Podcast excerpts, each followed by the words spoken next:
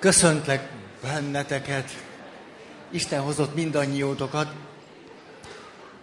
Azt beszéltük meg, hogy ha valaki esetleg késne, és mondjuk legbelülre szól a helye, lehetőség szerint ne állítson föl mindenkit, hanem akkor ott oldalt van azért hely arra, hogy le lehessen ülni. Mert hogy az nagyon zavaró nektek is, akik ott vagytok, még nekem is. Úgyhogy arról beszélünk, emlékeztek, a kilencedik sémánál járunk, és a kilencedik sémát így neveztük meg, hogy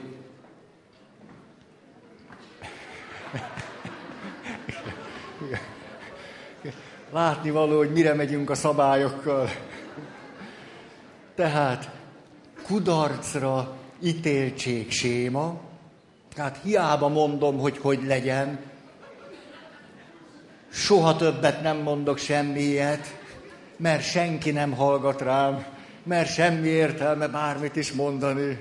Mekkora kudarc ez nekem. Szóval kudarca ítéltség séma, és a kudarca ítéltséget már oly gyakran megneveztük, hogy már jön ki a könyökünkön, hogy nem elsősorban a személyünkre vonatkozik, hanem a teljesítő képességünkre. Tehát a kudarca ítéltség ma lényege az a negatív hiedelem, valóságtól elrugaszkodott tévképzetek világa, hogy valami alapvető dolog, képesség, adottság hiányzik belőlem, főleg, hogyha összehasonlítom magamat másokkal, ami ahhoz kellene, hogy eredményeket tudjak elérni. Tehát a teljesítő képességre vonatkozik. És akkor mentünk bele a séma kapcsán abba, hogy mit mondanak a kutatások, hogy a jól lét és a teljesítő képesség milyen összefüggésben van egymással, és arra gondoltam, hogy most azt a modellt, amit itt már mióta mondogatok, nem fogom elmondani. Tehát nem mondom el azt, hogy vannak a szükségletek és hogy a szükségletek mélyén alapvető, és aztán a legmélyebb vágyakat találjuk. Ezt már most nem akarom elmondani, hogy a legmélyebb vágyaink alapján tudjuk kitalálni, hogy mik lehetnek az életre szóló céljaink, életcéljaink, akár halálon túlmutató életcélok. Már most ezt ne ismételjük el megint. És ne beszéljünk már megint arról, hogy természetesen vannak fölszínes vágyaink is, és a vágyaink lehetnek rendezetlen vágyak. Tehát minél inkább fölszínes és rendezetlen vágyak között vergődünk, annál nehezebb a legmélyebb vágyainkat megtalálni, életcélokat kitűzni, de ezt már ne, ne mondjuk el még egyszer. Hát ezt nem lehet megcsinálni veletek, hogy ezt állandóan ismételgetjük. Tehát arról pláne ne beszéljünk már most ezen az alkalommal, hogy elkezdjük, hogy igen ám, hogyha megvannak a legmélyebb szükségletek, legalapvetőbbek, és aztán hozzá kapcsolódó vágyak, és az életcélok, hogy akkor megtalálhatjuk a reményt, de a remény föltárása éppenséggel nem egyszer krízisben tud legjobban történni, mert akkor értjük meg, hogy miért is érdemes élni, mi az, ami maradandó, mi az, ami tud engem indítani akár életre szólóan. És aztán pláne ne beszéljünk már arról, hogy akkor ebből fakadnak az értékek, és az értékekhez pedig kötődik valamiféle magatartásforma, cselekvésmód, ami, szabad így mondanom, passzol ahhoz az értékhez és ebből fadodik, fakad az erkölcsiségünk. Ugye ezért az igazságot szeretetlenül nem lehet képviselni. Most mondtam egy konkrét valamit. Na, erről érdemes beszélni. Amiről eddig beszéltünk, azt, ne be, azt már ne beszéljünk róla. De hogy milyen gyakran vannak, hogy igazság megszállottja lesz, és azt gondolja, hogy az igazságnak semmi köze a szeretethez. Ezért ő az igazság nevében szeretetlen. Amikor valaki szeretet nélkül képviseli az igazságot, valójában már nem képviseli az igazságot. Mert az igazság nem szakítható el attól, hogy közünk van egymáshoz. Nem szakítható el tőle. Akkor az egy torz, leszűkített értelemben vett igazság lesz. Tehát és akkor ne beszéljünk már most még egy-két új dologról itt a rendszer szempontjából, hogy akkor az erkölcsiségből egy normarendszer alakul ki, tehát szokásaink lesznek. A szokások alapján sikerül kialakítanunk erényeket. És hogyha az erények megszilárdulnak bennünk, akkor mi történik? Szerintem erről most ne beszéljünk. Tehát menjünk is tovább, ezt hagyom, hagy gondolkodjatok rajta, úgy tudjátok, hogy az agyunk úgy működik, hogy ha valamit félbe hagyunk, az foglalkoztat igazán. Hogy mi történik? Szokások, erények, erények stabilá válnak, hogy akkor mi lesz velünk. Na erre ne is vesztegessünk több szót, hanem menjünk tovább. Há, nem bírom ki úgyse. Milyen szót használnátok itt? Hát akkor szokások alakulnak ki, a szokásokból erények fakadnak, és akkor...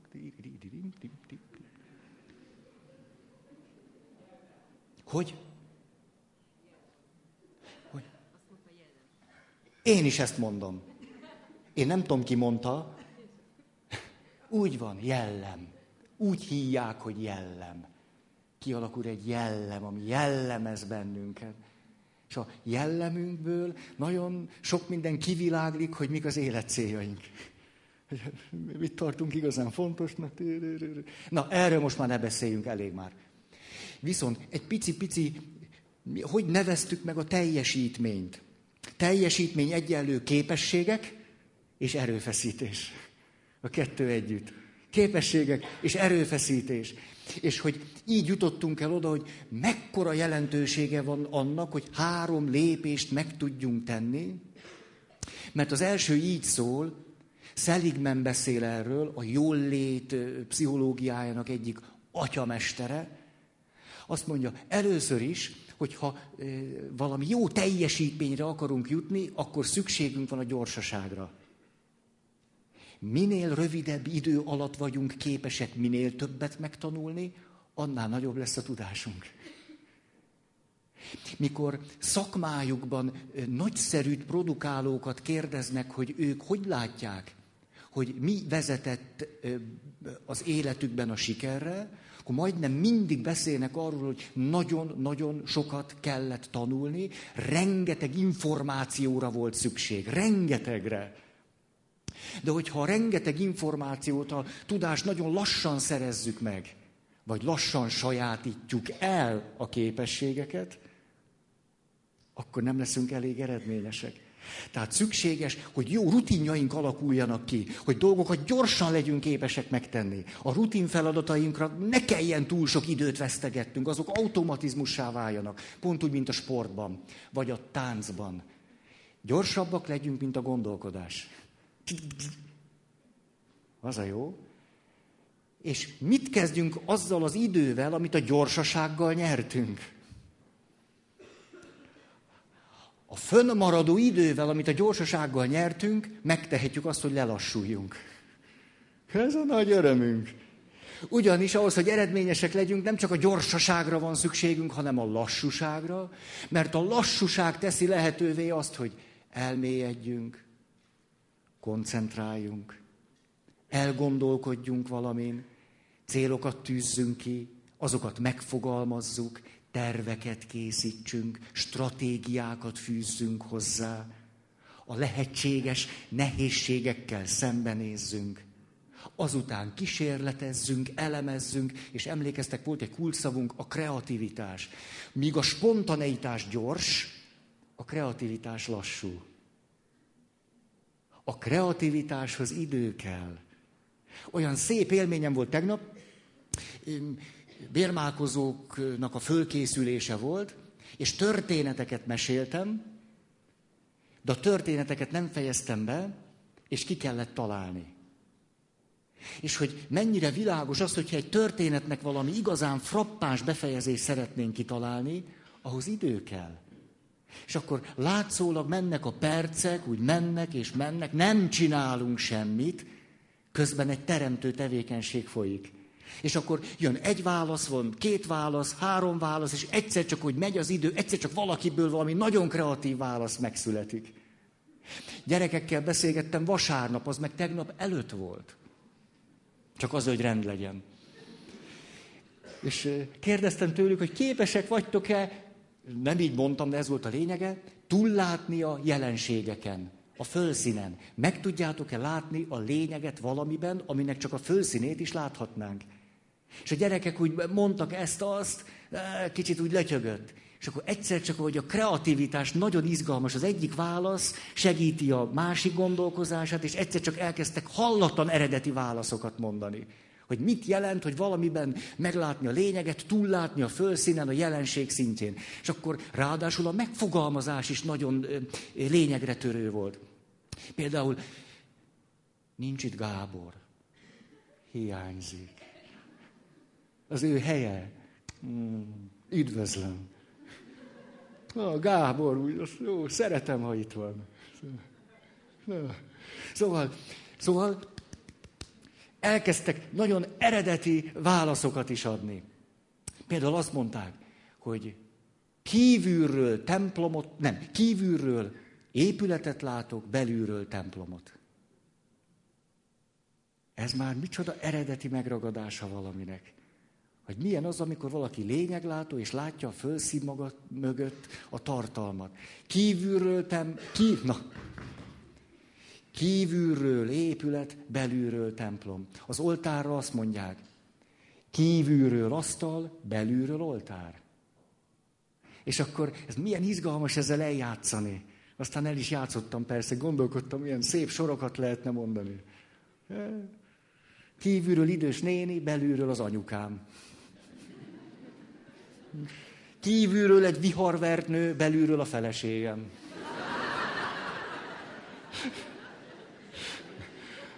Hát a többit rátok bízom, hogy... És hogy hát egyáltalán nem mindegy, hogy látunk-e, látunk-e túl azon, amit a szemünk lát. Mi van kívülről, mi van belül, az a lényeg. Jó, nem is akarnám ezt hosszabban. Szóval a spontaneitás gyors, a kreativitáshoz idő kell. Legfőjebb néha áldott helyzetekben a kreativitás spontaneitással pársul, és akkor valami gyors dolog tud születni. De nem egyszer az a gyors dolog még bőven csiszolható, hogy igazán, igazán jó legyen. Hát a kreativitás lassú. És ehhez kapcsoltunk még valamit, tehát, hogyha elég gyorsak tudunk lenni a tanulás folyamatában, a bevésésben, a gyakorlásban rutinszerűvé tudjuk tenni az életünknek sok mozzanatát, marad időnk lassúnak lenni, a, egyik, elmondom egy büszkeségem, hogy ugye, tanítok ott a Szemüvesz Egyetem, mentálhigiénés képzés, lelki gondozók, mindenfélék. Egy valamiben biztos vagyok, mert arra kaptam a legtöbb visszajelzést, hogy mi az, amit sokan megtanultak tőlem. De sok minden egyáltalán nem kaptam visszajelzést, de erre kifejezetten sokat. Ez pedig az, hogy, hogy előkerül az, hogy mondjuk tevékenység szervezés, akkor el szoktam mondani, tudjátok meg, hogy én keddet kizárólag tanulási napnak szánom. Tehát kedden veszem a könyveket, olvasok, lelassulok. Kedden nagyon lassú vagyok. Azért ugrabugrálok már ilyenkor, mert már annyit voltam lassú, hogy már örülök, hogy itt valami más van. De akkor veszem, szöszölök, olvasgatok, Általában eljön egy pillanat, amikor befekszem a kádba. Régebben ezt emlegettem, két dugós fürdés. Ugye hát nagy ember, kis kád. Hát most jó vicc, beültem a kádba, és idáig ér. Hát, tehát, hogy valami víz is legyen benne. És, és ott a kádba ilyen, hmm, egyszer, egyszer valami meleg, és közben meg, akkor megint olvasok, jegyzetelek, dig, dig, dig, dig előveszek teljesen oda nem illőnek tűnő dolgokat, utána megyek néhány ötletnek, kedden ezt csinálom. Hát meg is van az eredményem. Szóval És az egy büszkeségem, hogy nagyon sokan papok, apácák azt mondták, hogy na hát, hogy nem tudom, 5 éve, 25 éve csináljuk a dolgunkat, de tulajdonképpen amikor a feladatainkra készülünk, megtartani egy beszédet, egy hittanórát, egy előadást, nem tudom micsodát, mindig csak hulladék időket használunk. Jaj, na, van, van egy órám, gyorsan még írok valamit. Hát olyan is. Az pont olyan is. Éppenséggel mi papok, eh, ez mondjuk, mi papok, látja, ezt úgy tudom csinálni. Ezt. Mi papok? Nem, ez, ez, ez, nem, ez nem lesz jobb, majd kitalálok valamit, majd gyakorlom tükör előtt. Ezt, mi popok? Nem, hát nem tudom, ez hogy legyen. Ez biztos, hogy egyre rosszabb lesz majd. Ugye, igen, ezt látod. Ez. Jó, eszembe jutott egy vicc, na ezt nem mondom el nektek. Azt, na azt tuti. Mikor ilyen fiatalokkal voltunk táborba, akkor persze előbb-utóbb, hát fiatalok szeretnek viccet mesélni. Na most elég ügyes leszek-e? És előbb-utóbb hát persze megy a viccmesélés, és nyilván vannak olyan 18 fölöttiek, olyan piros karikásak. Akkor ittan táborban az volt a rend, hogy azokat csak éjfél után lehet elmondani. Mert mégiscsak, tehát rendnek lenni kell. Nem, hogy össze-vissza. De, de ezt nem mondom el, ezt, ezt, ne, ezt nem. Hát, jó. Hol tartok? A lelassulásnál. Tessék? Mi papok? ez jó. Jól esik ez az azonosulás. Lát, kiderült, hogy nem vagyok egyedül. Ugye Kálmán atyára szoktam számítani, de hát, hogy itt a nők is most már így vagytok. Ez, ez, ez egy nagy megerősítés. Na, most történt köztünk valami. Hány éve beszélek, ugye, mindig mondom, hogy mi nők, ugye, kinevettek. És most áttört a jég.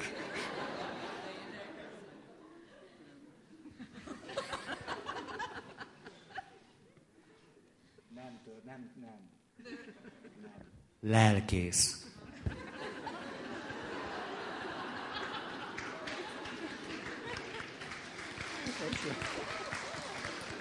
Hát akkor még csak repedezik. Pedig milyen jól esett volna, mondjuk egy, nem tudom én, egy fuvola művésznő azt mondja, hogy mi papok. És akkor jól esett volna. Na mindegy. Szóval, szóval, hogy mi papok, nem egyszer az a tapasztalatom kívülről látva magunkat, hogy szinte értelmetlen aktivitásban vagyunk, és mi, akik elvileg hát nagyon is kellene, hogy valamit képviseljünk hivatalból, a lelassulásból, nem lassulunk le. Hanem csak a gyorsat csináljuk, és a lassút nem. És akkor favágóvá válunk, iparossá. Nem, nem tesz jót nekünk. Nem, nem, nem. Szóval, ha mi iparosok vagyunk, meg hivatalnokok, ez, ez, ezt a kettőt látom nagyon. Hivatalnokká és iparossá válunk. Miközben mind a kettő nagyon nagy dolog. Klassz hivatalnoknak lenni, nagyszerű iparosnak lenni, óriási érték. De akkor mi van a többlettel? Akarsz hozzászólni? hogy te hogy vagy ezzel? Na, tehát tudni gyorsnak lenni, akkor lelassulni. És hogy a büszkeségemnél hagytam abba, hogy az kifejezetten büszkeségem, hogy apácák, meg papok azt mondják, hogy Feri, ezt átvettük tőled. És azóta van egy napunk, ami nem szabad nap, azt nem arra használjuk, hogy pihenjünk, hanem hogy gondolkodjunk. Hogy átgondoljunk, hogy kérdéseket tegyünk föl, hogy találkozzunk magunkkal, és a többi. Az nem a pihenő nap. Az egy másik műfaj. Tehát lelassulni. És aztán jön a harmadik, ugye ezt neveztük, hogy akkor teljesítmény, képességek, adottságok és erőfeszítés. Emlékeztek az adatra, hogy komoly teljesítményt elérteket vizsgálgattak, és akkor arra voltak kíváncsiak, hogy mennyi gyakorlásra volt szükség egy átlagon felüli, kimagasló teljesítmény elérésére. Heti hány óra volt? 60 óra volt, heti 60 óra, de egy nagyon fontos adatot nem tettem hozzá, hogy ezt mennyi ideig kell csinálni. Tehát amikor azt lehet mondani, hogy igen, ez itt egy átlagon felüli kimagasló teljesítmény. Tippeljetek. Pontosan így van. Hát te is azt az egy könyvet olvastad, mint én. Az... Úgy van, tíz év. Tíz év, heti 60 óra. Képességek plusz erőfeszítés. Ó, hogy, hogy abból valami kikerekedjen. Jó, jó, jó, jó. És itt akkor beszéltünk még valamiről, hogy akkor a kreatív embereket, az eredményes és kreatív embereket jellemzi még egy ismér, azon belül, hogy képesek a teljesítményre, ez pedig az, hogy van bennük szenvedély és kitartás. Nagyon szép pár. Szenvedély és kitartás. És nem tudom, hogy ti asszociáltatok-e a szerelem háromszögére, amiről akkor beszéltünk, amikor az intimitás volt a téma. Nem tudom, emlékeztek erre, ugye három alap, másra vissza nem vezethető fontos tulajdonsága egy társkapcsolatnak. Szenvedély, elkötelezettség, meghittség. Hogyha házasnak lenni, vagy papnak lenni, ugye Istennel szerelembe esni, és akkor ott lenni vele ebben a szerelemben. Na most, hogyha ezt tartósan élet céllá tesszük, már pedig még az egyházjog is ezt mondja, a házasságnak önmagában álló célja is van. Vagyis a házasság egyik célja maga a házasság. Egyszerűen, hogy legyen. Nagyon szép. Tehát a házasság nem egyszerűen csak valami eszközszerű dolog, hogy és akkor szülessenek gyerekek, meg nem tudom mi, a társadalom polgárai legyünk. Ez engem nem hevít. Titeket hevített már? Hogy hozzá akartál járdulni már a GDP-hez? Vannak, igen. Na, na, milyen színesek vagyunk, ez nagyon megnyugtató. Én, én nekem valahogy ez még szenvedéllyel sosem töltött el a GDP. De Szóval, hogy amennyire egyszerűen beláthatjuk azt, hogy na hát, hogy a teljesítmény, hát világos, hogy szükséges hozzá szenvedély és kitartás, házasság, szenvedély és elkötelezettség, hogy akkor, hogy akkor, ha kivesztük, csak kitartás van szenvedély nélkül, csak szenvedély van kitartás nélkül, hogy lesz abból hosszú távú gyümölcs eredmény. Ilyen mi a keresztény világunkban félünk az érzésektől, az érzelmektől, meg jaj, az már majdnem egy ösztönkésztetés. Hát azt meg még kimondani is ijesztő. Ösztönkésztetés. Ugye így aztán, hát most majdnem mondtam valamit, és akkor erőtlenül próbálunk akarat erővel vinni életet. Erőtlenül. Tehát abban nincsen erő, csak akarat van. Az akarat erő, az abból áll, hogy van akarat, meg erő. Bennünk meg sokszor csak akarat van, és nincsen erő. Mert az erő a szenvedélyből jön. És a szenvedély hátterében érzések meg érzelmek vannak. Tehát ha kibelezzük magunkat, akkor mi van? Nem, ezt miért így mondom? Csúszó. Van olyan átadhatnékom van. Ez jól van. Na, tehát szenvedély és kitartás.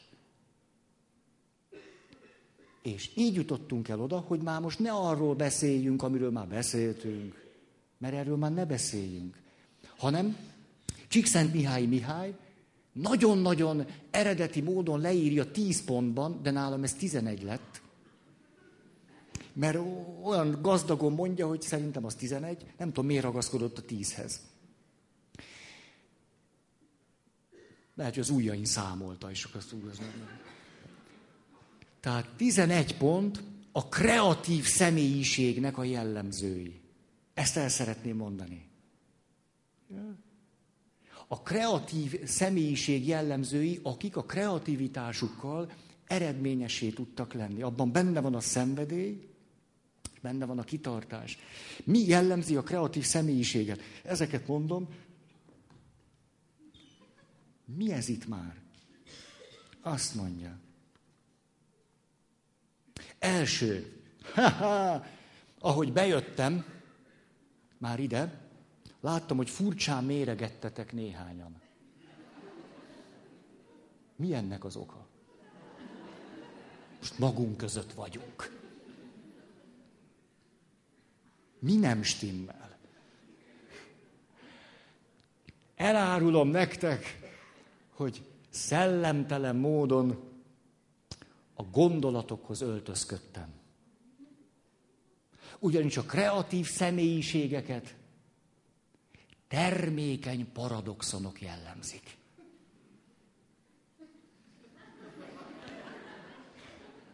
Rend, hagyománytisztelet, lefele.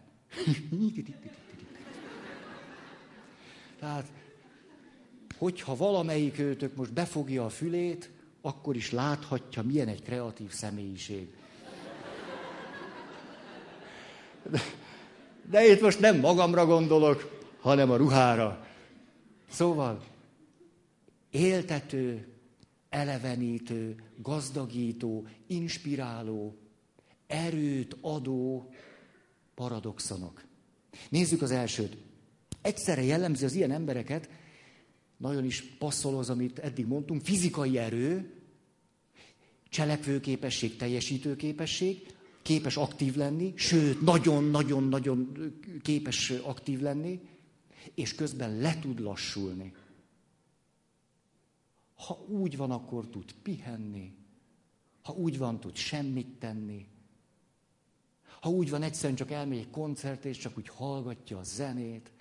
Egy kedves ismerősöm, akitől nagyon sokat tanultam a pszichodrámának a világából és művészetéből, ő például egy olyan valaki volt, és talán a legeredetibb volt abból a szempontból, hogy nagyon sokakat meg tudott nyerni a pszichodráma műfajának. Olyan valaki volt, aki mellett nagyon sokan elhitték, hogy ezt ők is tudják csinálni. És az ugye tudjuk, hogy az nagyon kell. Bizalom magamban és a képességeimben, és aztán kitartás és szenvedély. Na szóval, ő egy olyan valaki volt, azt mondják róla a többiek, hogy hihetetlen munkatempóban volt képes dolgozni, de szóval mások számára eszetlen mennyiséget tudott dolgozni. De amikor elment szabadságra, akkor azt mondták, hogy a családja meg tudott tőle őrülni, mert ő kifeküdt a napra reggel, és este úgy húzta őt be a mentő.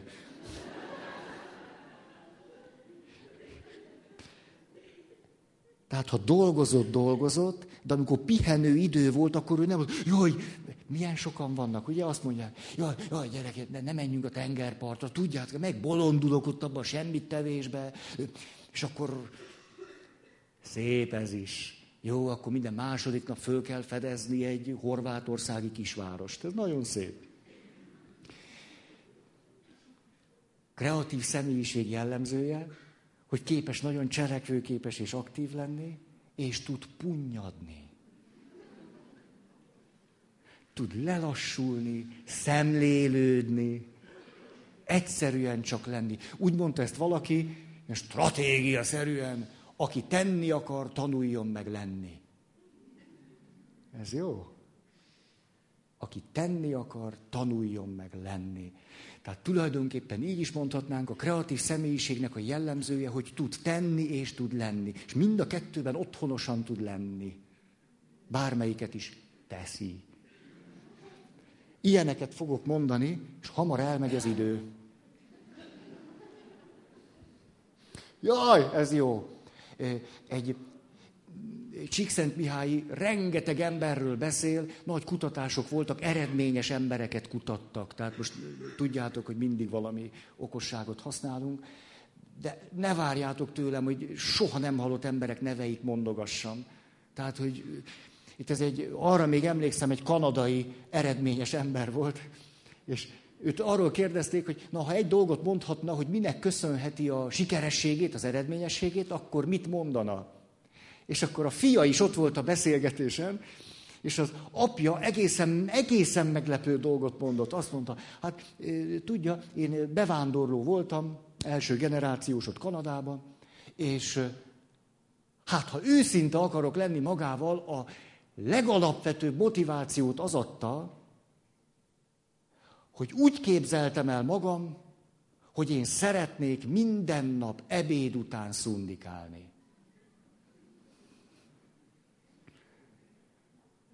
Hogy az annyira jó dolog ebéd után szundikálni. De rájöttem, hogy akkor fogok tudni csak minden nap ebéd után szundikálni, ha elég szabad leszek. De hogy tudok elég szabad lenni, ha elég ügyes vagyok, elég sok pénzt keresek, elég kreatív vagyok, olyan életet tudok kitalálni, amiben belefér, hogy én ebéd után szundikáljak. Szóval, tulajdonképpen ennek az óriási eredményességnek, ami a hátam mögött van, a végső mozgatórugója a szundikálás. És akkor a fiát ez nagyon meglepte, és akkor az derült ki ebből az interjúból, hogy a fia pedig észrevétlenül megtanulta az apjától az ebéd utáni szundikálást. És azt ez nagyon-nagyon fontos dolog. nem csak a ö, teljesítő képességét vette át, hanem ő is szundikált ugyanúgy ebéd után. De szép dolog is az vasárnap szundikálni. Nagymamámat, aj, de szerettem ezért. Két dolog miatt az egyik, etetett, ameddig csak bírta. Ő hosszabban bírta, mint én. És tudjátok, a, a nagymamáknak a trükkjei vége láthatatlanok. Főleg, hogyha heti egyszer ebédelünk náluk, hát egy, egyszerűen, tehát olyan, emlékszem, akkor még ettem húst, mert gimnázista voltam. Kettő között nincs összefüggés.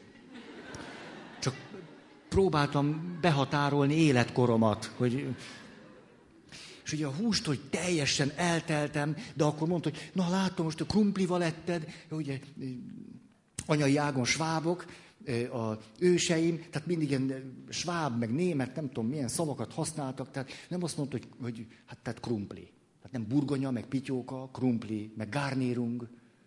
Én ebben nőttem föl, ne haragudjatok. Tehát ha nagymamámnál ettem, akkor gárnérunk, kérsz még egy kis gárnérungot? És akkor nem köszönöm, haha.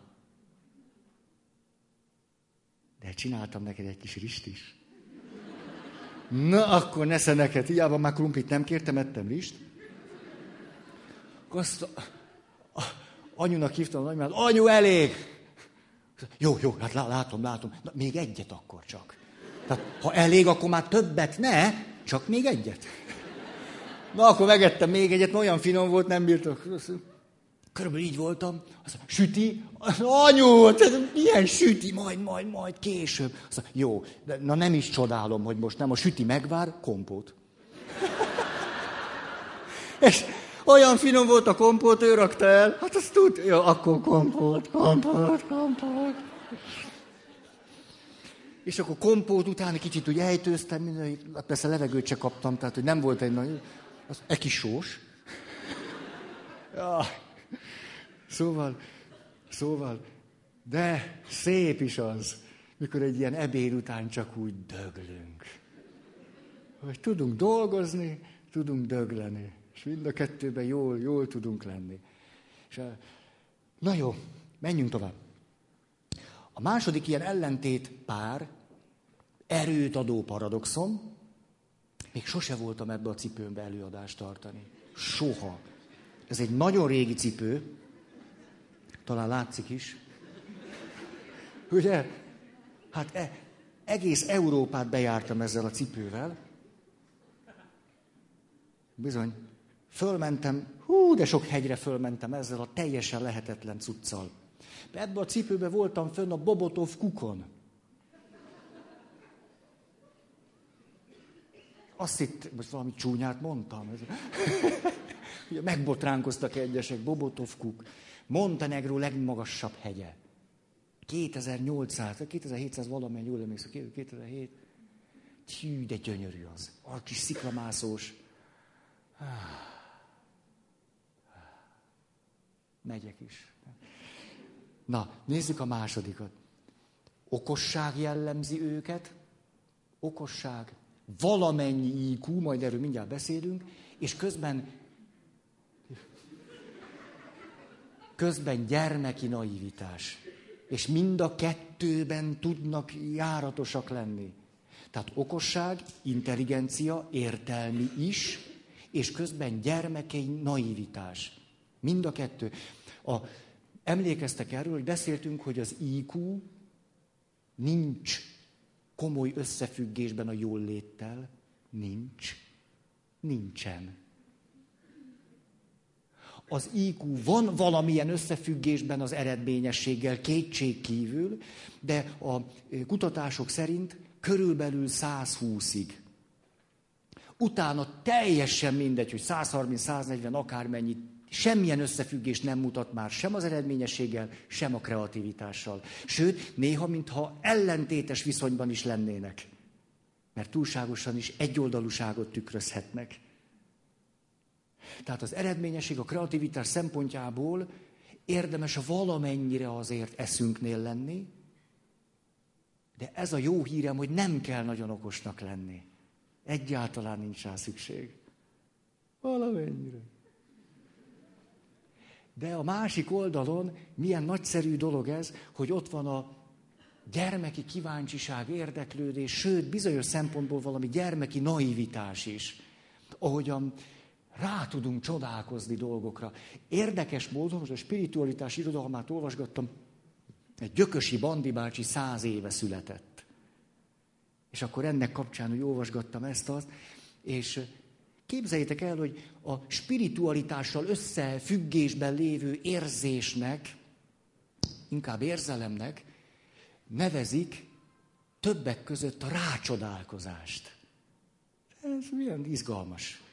Rá, rácsodálkozni. Egy gyermeki naivitással. Jó. Most a, a rácsodálkozáshoz,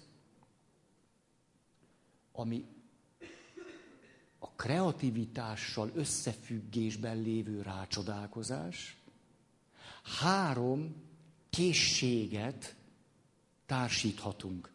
Az egyik a könnyedség, másik a rugalmasság, harmadik pedig az eredetiség.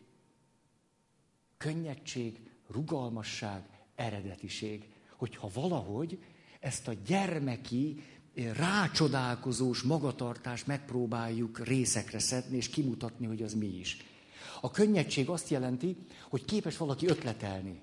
Így is lehet, úgy is lehet. Az ötletelésnek a képe. Van rengeteg ötlete. A rugalmasság azt jelenti, hogy képes innen is látni, meg onnan is. Képes ezt a megoldást is elfogadni, és egy teljesen más utat is képes elhinni, hogy úgy is célba lehet jutni. Az eredetiség pedig tulajdonképpen a gondolkodás szintjén, a kreatív gondolkodás szintjén azt jelenti, hogy olyan asszociációink tudnak lenni, ami a legtöbb embernek nem. Tehát olyan dolgokat tudunk összefüggésbe hozni, vagy látni, vagy meglátni összefüggéseket, amit az átlagember nem. Valamelyik csatornán van is egy ilyen egyszerű játék, hogy, és játszhatjuk is ezt, gondoljatok egy virágra, növényre. Jó? Gondoljatok egy szerszámra. Jó. Gondoljatok egy színre. Jó. Állítólag az emberek döntő többsége a rózsára gondol. Na más, én nem, én nem, én nem, nem. nem. veletek, nem volt rózsa, nem volt rózsa. Tehát ha nem a rózsára gondoltál, azután mit gondoltok, melyik szerszám, amire a legtöbb ember gondol? Kalapács. Tehát, aki a fúróra gondolt, az most örülhet.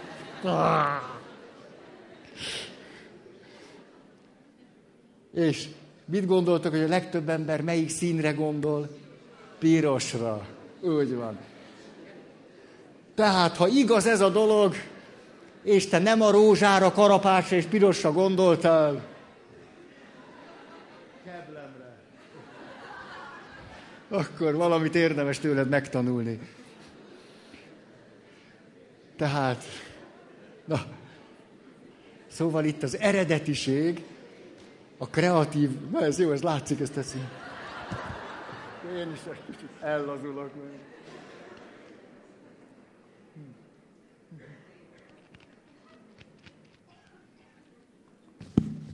Persze lehet, hogy egy ilyen fölvezető után már csalafinták voltatok. Most ez jutott eszembe, hogy kreativitás, meg minden jusse.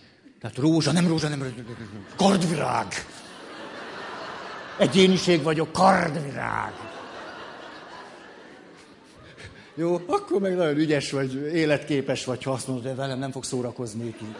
Ennyi ember előtt, majd arra gondolok, amire én akarok. Nesze neked furdancs. Tudjátok, asztalos is vagyok, ott van furdancs. Nagyon jó, jó kis dolog. Furdancs, nagyon jó dolog. Furdancs, vinkli, csupa sváb szó ez is, tehát minden. Na jó. jó, gyerünk tovább.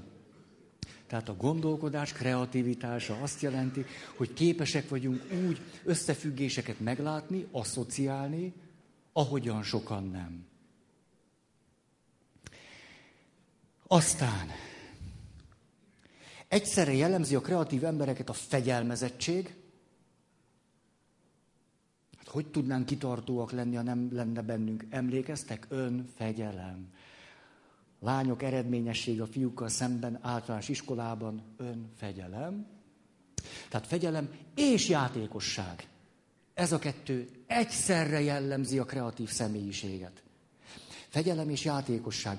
A, kérdeztek egy egyetemi oktatót, vagy talán még, még valami kutatót, azt hiszem kutatót, aki PHD-sokat, nem tudom, mit csinált. És, és akkor kérdezte tőle ebben a kutatásban a kérdező bácsi, hogy mondaná meg, hogy melyik az a tulajdonsága az ifjú fizikusnak, amiben leginkább a későbbi eredményességet fölfedezni véli. Mit gondoltok, mit mondott ez az okos fizikus bácsi? Hogy a fiatalokban mit keres?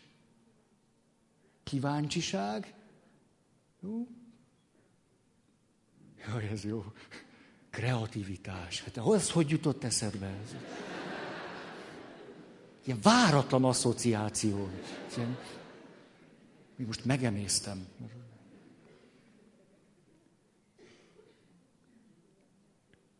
Jó, úgyse tudjátok kitalálni, mert olyat mondod, de, de azért szagot foghattok. Lustaság. Igen, jó értelemben. Azt mondta ez az okos fizikus, tudjon a fiatal fizikus ugrabugrálni. Ezt mondta, hogyha a, olyan készül egy feladatra, vagy csinál valamit, hogy képes legyen ugrabugrálni. Tehát képes legyen úgy élvezni is, képes legyen motiváltnak lenni, képes legyen ott bevonódni. Sok minden van ebbe. Azt mondja, az igazi, jó fizikust az jellemző, hogy tud ugrabugrálni. Tehát ez a játékosság. A fegyelem pedig tíz év, heti 60 óra. És aztán egy másik embert kérdeztek erről, hogy hogyan képes a fegyelmezettségre hogy sokszor favágó részét a munkának is nagy pontossággal képes elvégezni, nem csak a gusztusos részét. Mi segít neki? Azt mondja, kitaláltam egy trükköt évtizedekkel ezelőtt, azóta is ezt gyakorlom. Mikor elérkezik az a favágó munka része, főleg aminek nem látom, hogy mikor van vége, az a legnyomasztóbb. Tehát tudom, hogy rengeteg energiát kell egy egyáltalán nem kreatív munkába befektetni, mert ez része a folyamatnak. Ilyenkor a következőt gondolom, hogy bírjam azt, hogy nem is tudom, meddig kell tenni, de persze bízom abban, hogy majd vége lesz. Börtönbe képzelem magam. Szóval el vagyok ítélve, az idő megszűnik számomra. Nem törődök az idővel, van napestig, úgyis csak ezt tudom csinálni, hát be vagyok zárva. Ez van, még örülök, hogy egyáltalán lehet mit csinálni. Szóval ilyenkor teljesen hátam mögé teszem az időt, és úgy képzelem el, hogy börtönbe zártak. Ez maga is egy kreatív gondolat. Na így aztán megyünk a következőig. Haha, fantázia és földhöz ragadottság. Hát a kreatív személyiséget egyszerre jellemzi a fantázia és a földhöz ragadtság. Einstein egyszer azt mondta, a valóságtól való menekülés két legnagyszerűbb módja a művészet és a tudomány. Nyilván mondhatta volna szebben is, de így mondta. Tehát nem a valóságtól való elrugaszkodás, az sokkal költőibb lenne. A valóságtól való menekülés két nagyszerű útja, tudósnak lenni, vagy művésznek lenni. Na de ez csak az egyik fele. A másik, a földhöz ragadtság, a hétköznapi realitások tisztelete. Tudni, tapintani, ízlelni, látni, hallani, és az életnek azt a hétköznapi világát is vinni. Kivinni a szemetet. Hm. Elmenni fodrászhoz. Tankolni az autóba. Nőknek nem elfelejteni az olajcserét. Férfiaknak a házassági évfordulót. Ha ez a kettő megvan, jó úton haladtok. Hát ez az élet hétköznapisága, hogy nem csak vezetem az autót, hanem gondoskodok róla. Nők ezt nem szeretik. A férfiak meg, hogy jaj, ne nyaggassál már. Közben a feleség dolgozik a kapcsolatért. És a férfi semmi más nem lát, mint hogy a felesége nyaggatja nem a felesége áll a lábán, és éli az élet hétköznapiságát. És ha nem tenné, bajba lenne a pasi. Olyan kedveset mondott valaki, azt mondja, hmm, hogy mondjam,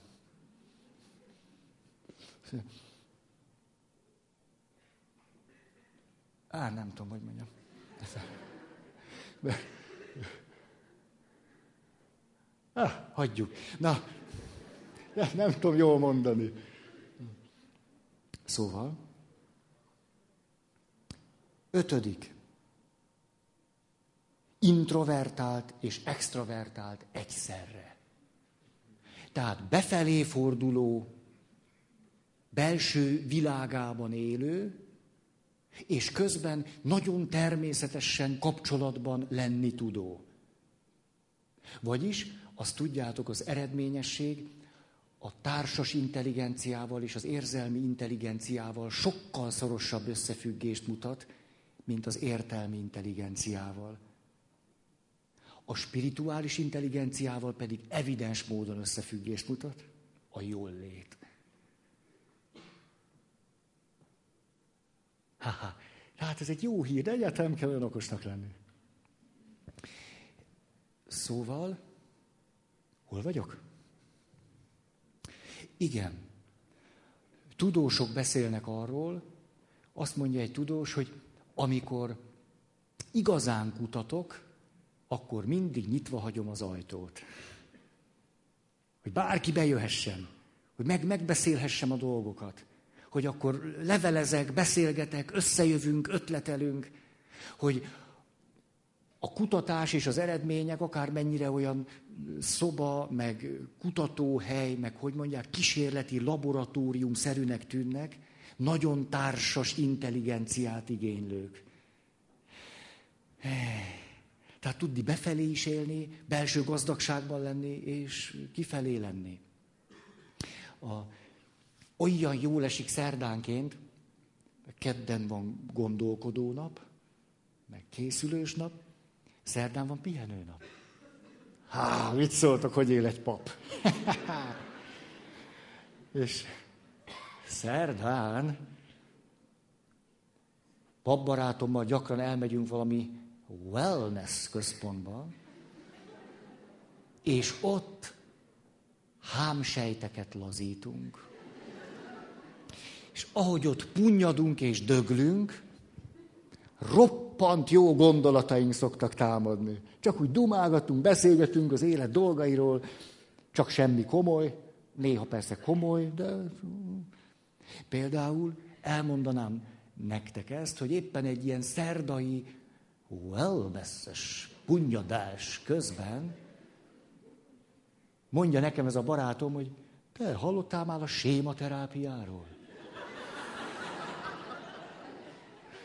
Miért sématerápia, menjünk szaunázni. Nem, nem, nem.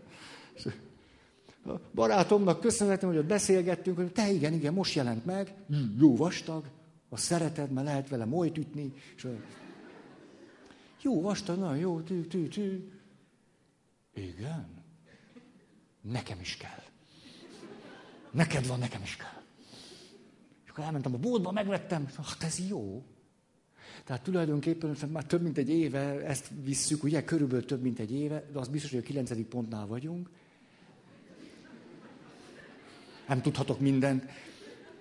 Ez annak köszönhető, hogy mondjuk egerszalókon a büdösbe áztunk. És akkor lehet erről, arról beszélgetni. Aj, de jó ez. Na jó van. Fürödjetek ti is sokat. Ez egy fontos következtetés, nem? Jó, gyerünk, gyerünk. Nem ezért fizettetek olyan sok pénzt, hogy én itt hülyéskedjek. Ne? Micsoda, egy felelőtlen csávó. Na most. Hát ez hol van? Pedig micsoda leleményes átkötés lett volna. Hm. Hm. Hm. Mindjárt várjatok, ne el ne menjetek, nem. Nem látom. Következő jellemzi őket. Egyszerre szerények és büszkék. Nem biztos, hogy ez a két legjobb kifejezés. Azt akarja kifejezni, hogy nem egyszer kérdezik, hogy jaj, hát hogy, hogy tudta föltalálni, meg mit szól most, hogy jövő lett a Nobel-díj, meg az Oscar-díj, meg nem tudom mi. Jaj, hát mert hát a családomnak köszönhetem, meg hát úgy... Sokszor ezek a legnagyobb emberek, mikor találkozunk velük, úgy olyan csetlő, botló figuráknak tűnnek. Ugye lehetetlenül öltözködnek, és a Szentgyörgyi Albert, tudjátok? Szentgyörgyi Albert az Egyesült Államokban megszeretne az edzőcipőt, és nem lehetett levenni a lábáról. Legkomolyabb, nem az, hogy éjszaka abba aludt, nem, nem. Kicsit rugaszkodjatok el ettől. Szóval szerények, és a, a büszkeség nekem nem tetszik, nem tudom, inkább azt mondanám, hogy hát van önbecsülésük. Egyszer önbizalom, önbecsülés, tartás. Ah. Ugye az egyik ilyen eredményes tudós ember azt mondta, hát eleve csak olyannak fogok neki, amiről tudom, hogy meg lehet oldani, és tudom, hogy én meg tudom csinálni.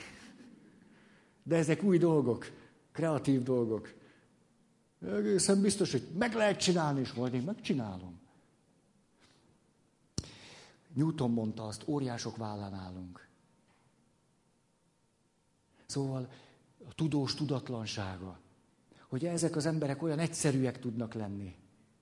Sokszor ugye a legnagyobbak tudnak a legegyszerűbbek lenni. Az olyan nagyszerű. Hogy egyáltalán nem érezzük rosszul magunkat mellettük. Ez jó, jó dolog. Jó, és hogy közben ezek az emberek nagyon gyakran másokat látnak olyannak, akiknek ők nagyon sokat köszönhetnek. Hogy kérdezik, hogy hogy sikerült elérni, és akkor látszik, hogy ő ezt valóban mondja, nem egy betanult szöveg, hogy hát ha a feleségem nem lenne, nem is tudom, hogy hol, hol lennék. Vagy hogy igen, igen, hát ez nagyon szép, de azért tudja, amikor hazamegyek, és akkor gyerekekkel játszom, hogy azért azzal teljes az élet. Tehát egy, egyszerre van bennük valami szerénység, alázat, és tartás, büszkeség. Következő, céltudatosság és önzetlenség. Céltudatosság és önzetlenség. A kutatók többsége azt mondja, hogy, hogy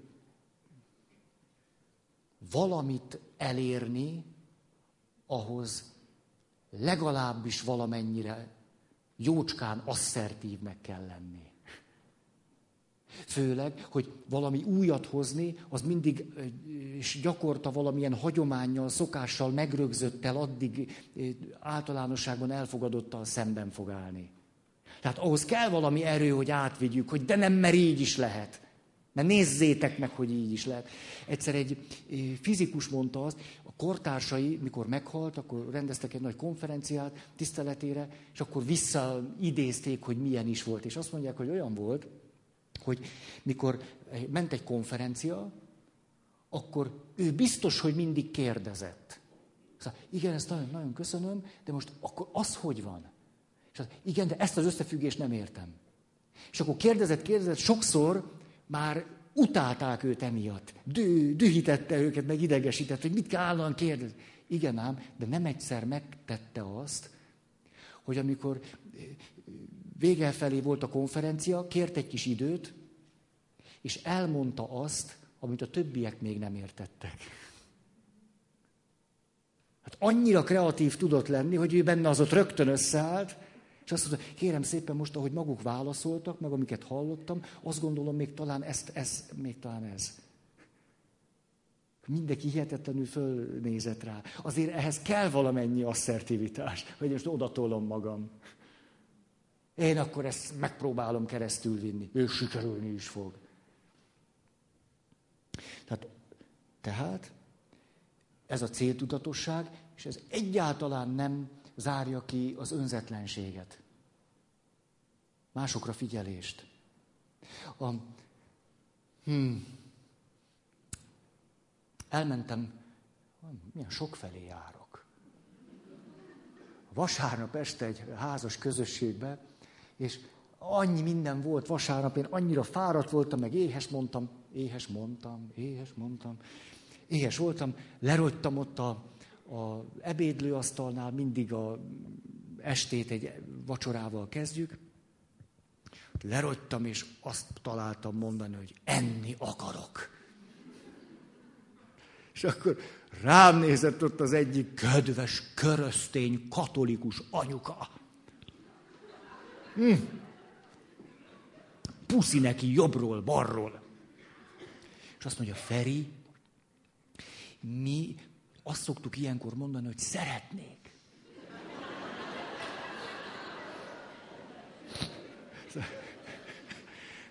Még jó, hogy így 47 évesen kapok egy kis kultúrát, mert, mert még egy előadásra is képes vagyok tornacsukába jönni, és több mint tíz éves. Képzeljétek el, milyen szaga lehet. Hát na, ná, hogy egy kicsit helyesbíteni kell, nem? És akkor egy pillanat alatt átgondoltam, hogy én most szeretnék enni, vagy akarok enni. És ránéztem az anyukára, és azt mondom, te, én már pedig enni akarok. Azt mondja, hogy jól hangzik, vagy nem hangzik, mert mondhatnám úgy is, hogy szeretnék enni, de ez nem fejezi ki azt, ami itt van. Mert én enni akarok. És akkor így kaptam enni. És tudjátok, hogy látjátok, ez úgy bennem van, hogy tényleg most bunkó vagyok, vagy mi van. És mert a, a szemináriumban azzal hülyéskedtek, előjárók azzal hülyéskedtek, hogyha a Ferit fölszenteljük, őt fogjuk majd megkérni illemtant tanítani a papnövendékeknek. Ezzel hülyéskedtek, tehát hogy hogy lehetne engem a legkevésbé alkalmas pozícióba helyezni. Ez lenne az illemtanár a papnevelő intézetben. És még a püspök is nagyokat nevetett ezen. Tényleg, azt lehet, hogy ő találta ki. Nem, nem állok túl jól. Szóval, szóval, hogy ennek a geneziséről hagy beszéljek nektek egy kicsit. Hogy emlékszem, voltam 9-10 éves kis gyerkőc, agyon rágtam a körmöm, tik, tik, tik, tik, mindegyiket. Erről már sokat beszéltem, de hát annyit rágtam, hogy ahhoz képest alig ejtek szót róla.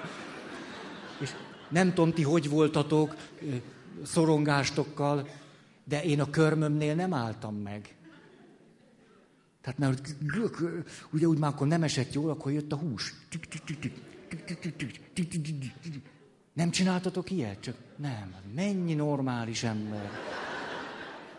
Mit kerestek itt? Hát, hát aki nem rágta a körmét, szerintem csak szórakozni jön ide. Hát, hát én azoknak beszélek, hogy még a lábát is beletűzem.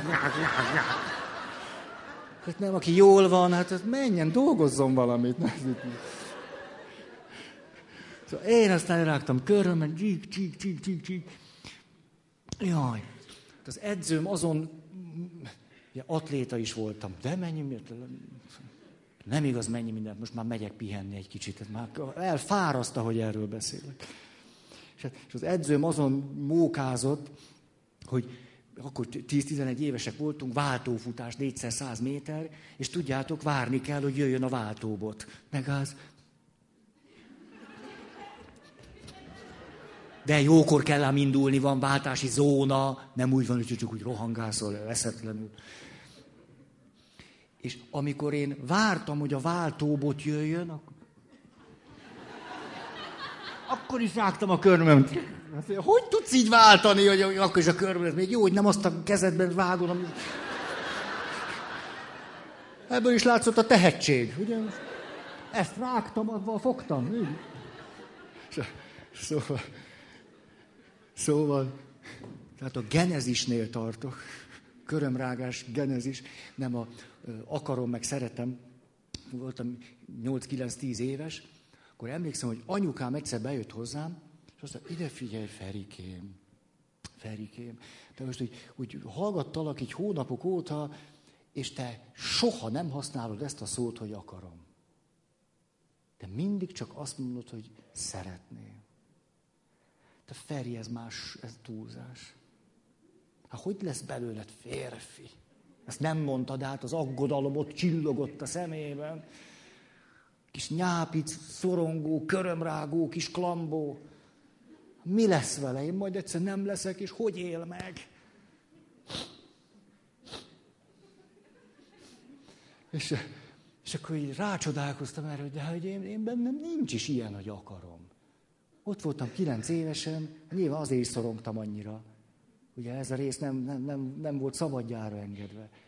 Nem, hát úgy szeretném.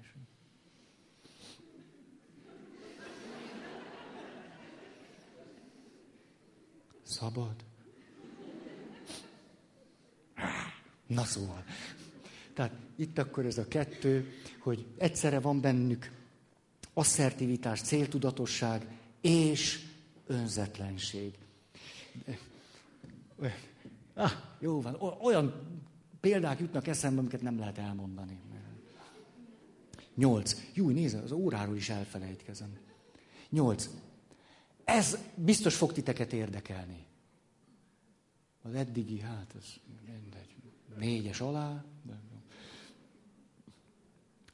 A kreatív nők, miközben nők, férfias vonásokkal is rendelkeznek.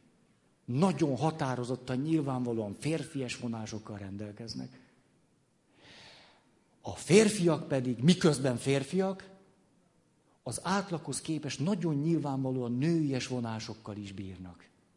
Tehát nem úgy van, hogy csak olyan nőies, és nincs benne férfias, ha férfi, hogy mind a kettőt valahogyan ötvözik magukban. És most belegondoltok ilyen emberekbe, tényleg, tényleg, tényleg. Erre rácsodálkoztam, ahogyan készültem. Tehát, hogy nagyon is nőies és nő, például Kopp Mária jutott eszembe hogy három királyfi, három királylány, és család, és tehát anyuci, és hát és közben ő azért tudott. Nagyon tudott. Kiállni. Hát kellett is. A, szóval nők, akikben megvannak a férfias vonások, és férfiak, akik azt látjuk, hogy na hát olyasmit is fölfedeznek, olyasmi is érzékenyek, érzelmi intelligencia. Hogy abban kifejezetten... Hm. Aha, aha. Egyszer azt mondja valaki, Feri, én egyszer-kétszer voltam, de te annyira ilyen nyálasan feminin vagy, hogy aztán nem jöttem évekig. Ezt mondta.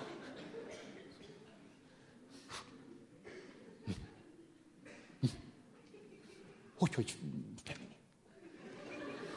Na szó. Jó van, na.